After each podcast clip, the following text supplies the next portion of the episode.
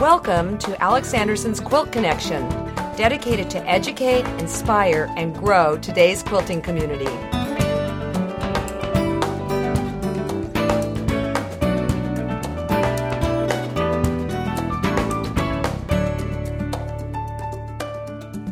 Hi, I'm Alex Anderson, and welcome to the Quilt Connection with episode number 53. Through this past year, I've had the delicious opportunity of working with McCall's Quilt Magazine. We have had six installments presented by Bernina of just inspirational stuff to think about when it comes to quilting. And this is the last podcast that will relate to the six issues because guess what? We've gone through six issues this past year. It's been a little bit challenging, as I've mentioned in earlier podcasts, because we had to come up with content that was short and to the point. Because Bernina, I think the deal was they got a third page space or something like that. And it really got me thinking about what needed to be said in a very short amount of time. Because we realized there was more to be said than on a third page spread, Bernina provided a wonderful special website called Inspirations by Alex. I I will have a link on my website, so don't worry about that. And then even within that format, the podcast came about to kind of be the icing on the cake.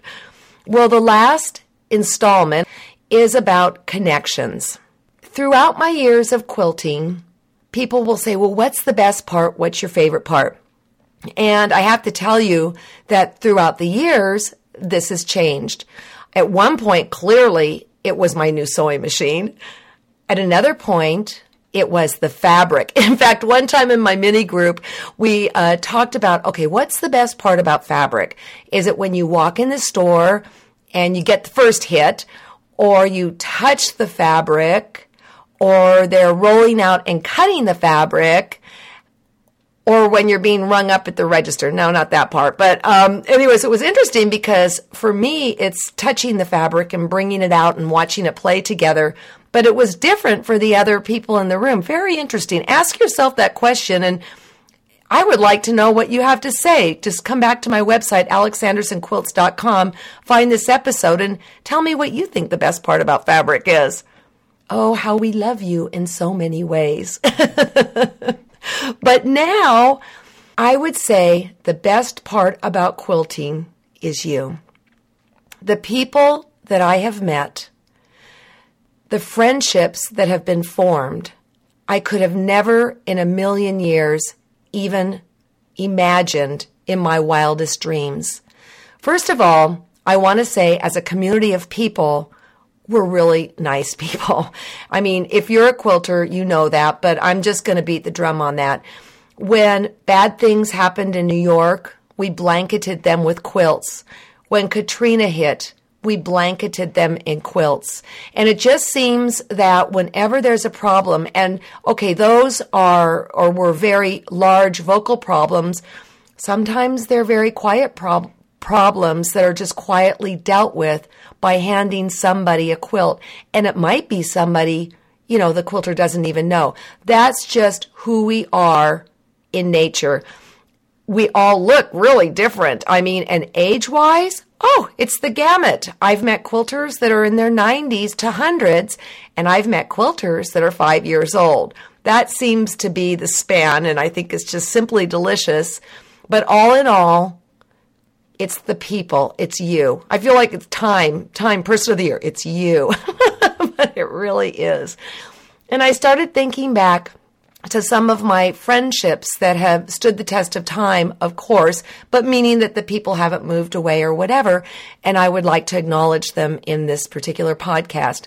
I did mention in episode 52 that Carol Lee Hensley is probably the longest longest duration of a friend in quilting because she opened her store and I walked into it 30 seconds after she opened and 30 seconds after I stopped quilting. And it was interesting because at the time she owned the store with her friend named Mary. And Mary, after five years, sold her half to Carolee And it wasn't anything ugly or anything like that. It, that was the plan because Mary's husband was retiring and they were going to take off and travel the United States in their RV. And Mary, if you hear this, I'm thinking about you. I miss you too. Mary was really good at helping me when I was challenged with colors and fabric. So there is a friendship that I'm not sure how long they were acquainted before they opened the store, but that friendship formed that store and it's still standing today and is a destination quilt shop in the San Francisco Bay Area. When I started quilting in college, I heard there was a quilt um, show at the Mormon Temple in the Oakland Hills. So I said, Come on, John, let's go see what it is. I honestly did not know what to expect, but we walked into the auditorium and it was a life changing light bulb moment for me. The quilts were being hung from the ceiling, suspended on rods, and it was if, as if they were being highlighted as art. You know, I was in college. I knew I couldn't paint, and I couldn't center a wad of clay on the um, thing that turns. What's that thing called? It shows how much I love it. The wheel. Um, I didn't really know what I was going to be or how I was going to express myself as an artist. I thought a weaver, but no. It validated quilting as an art form. So that was a very, very important moment to me. A few years later, there was a quilt shop that opened in Alamo, California, owned by Gail Wells and Diana McClun. You might be familiar with Diana McClun, well, on many levels. Uh, she wrote Quilts, Quilts, Quilts with Laura Nownes, and I'll bet most of you own that book plus many more publications. They have a pattern company now, and she currently does Asilomar at Pacific Grove with Suzanne Cox and Gail Wells. Diana's big thing is about education. It's all about bringing in new quilters and teaching both new and older quilters the skills they need to be able to express themselves. Well, I was a stay at home mom with young kids, and honestly, I can remember paying the bills and having $50 to feed the family on for the rest of the month. And, you know, at the time I would just panic. But now I know, and I knew then too that we wouldn't exactly starve, but I needed money to quilt. So I went into Diana's store and I said, Could I teach for you? And she said, Sure, bring me back a proposal. So I did. And let me tell you, it was apparently a pretty good proposal. And I started teaching at empty spools. Diana knew that funds were tight. And so she wasn't just a quilt shop. She also had different types of fabrics like wools and beautiful imports from France. And she would have these fashion shows periodically and she would give me the fabric to make myself clothing. And then if I just modeled it in the fashion show, I could keep it.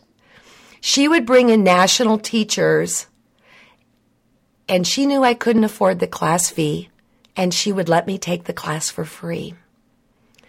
Years down the road, I put one and two together and realized that Diana McClun hosted that very first quilt show that I saw at the Mormon Temple. So it's amazing what a small world it is, and yet it's such a large world. I had another friend, Mary Helen Schwinn, who in fact was in a mini group with Diana McClun, Bernice Stone, Rosalie, Lynn, just some really great people, uh, Claire, and we met once a month and we were called strings. And that was because you can always tell a quilter because there's strings hanging off her body. you know that's true. It's like I'll go to the grocery store and somebody will start picking a thread off me. I'm like, hey, that's my badge of honor. Leave it alone. Anyways, um, Christmas was always the best at strings because honestly, don't tell my family, but sometimes that was the best present. And what we would do is we would draw names and then you would per- make, purchase whatever a present for the name that you drew. So one Christmas, I was feeling all magnanimous and I said, let's make quilts for each, each other next year. And everybody said, oh, sure, because we were all in the spirit. And then I think in fall they were all ready to shoot me or something because now they had to make a quilt. But I happened to draw one person's name, Mary Helen Schwinn. And the way we gave the gift that particular year was we started with somebody, I, I, can't remember who, and that person presented their quilt to the person who they uh, had drawn their name. Well, that was a real hard year for our group because Mary Helen was dying, and she was very upfront, very frank, and very to the point. In fact, she gave me a lesson on how to gra- die gracefully and I had drawn her name. Now, honestly, outside of our strings, Mary Helen and I would have never met each other. Um, her husband was head partner of one of the top CPA firms, and you know, it just we would not have met up. But when I made her quilt, I could think. I started thinking about her, and I, if you've ever made a quilt with somebody specifically in mind, you know exactly what I'm talking about. I would I pieced it and then hand stitched it. And as I sat there at the frame, I reflected on my friendship with Mary Helen Schwinn. And though we didn't know each other in a greater sense, we knew each other in a very intimate sense. And every stitch I put in that quilt made me grateful that I had at that point Mary Helen Schwinn in my life. So actually, I might have been the person that kicked off this particular gift giving, and I gave it to Mary Helen Schwinn, and she loved it.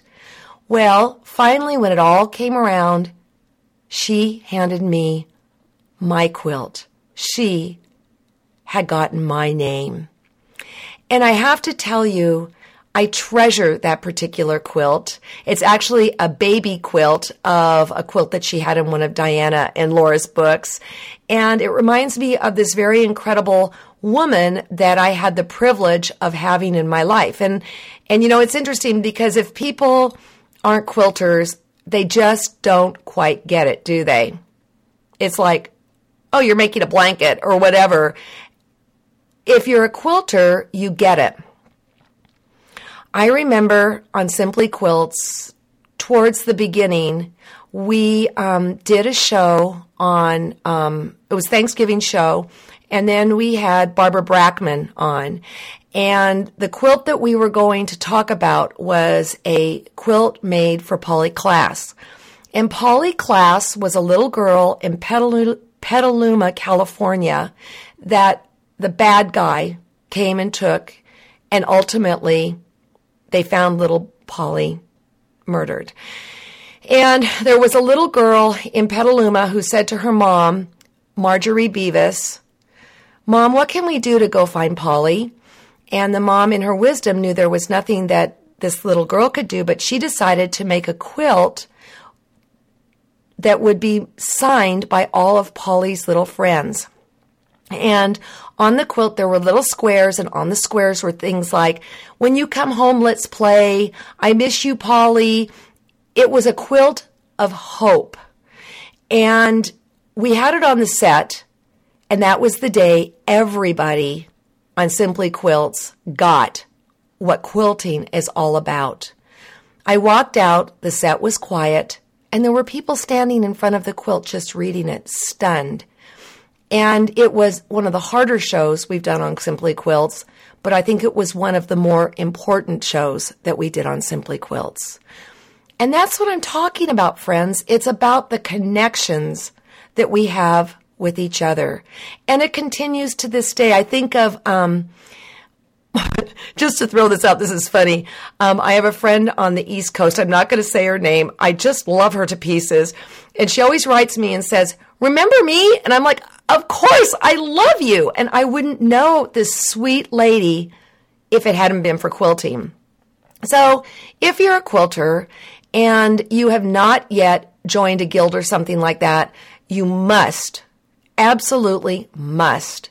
And chances are they have many groups. You need to get involved with that also because this is where the real deep connections are going to happen. So for me, folks, it's about the people.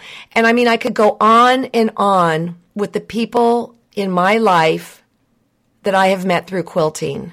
Um, and I know you could too. I want to say that when I came on board with the Bernina family, I didn't know what to expect. I mean, they were a big, bad, scary corporation. And what I have found all the way from Steckborn down to your local dealer is that they're people too. And they're wonderful. And they're not big, scary people like the sewing machine company. They are working their tails off to bring you a wonderful product. They, um, I love it when I get to travel. They send me all over the United States and I get to go to these different dealer stores. And for instance, um, I have been to Hawaii a couple times at a wonderful dealer store and wined and dined at one of the, you know, best restaurants there. And then on the other hand, a month later, I was in an Amish family's, Mennonite Amish, plain, plain people families dealership in Pennsylvania, and they equally stole my heart. And while the outsides all look different, the insides, the goal is exactly the same. So, back to your favorite quilting buddies. Do me a favor, tell them thank you. Thanks for being your friend. Send them a fat quarter or do something that'll just blow their socks off because, in the end, folks, the quilts are beautiful. The classes are fun.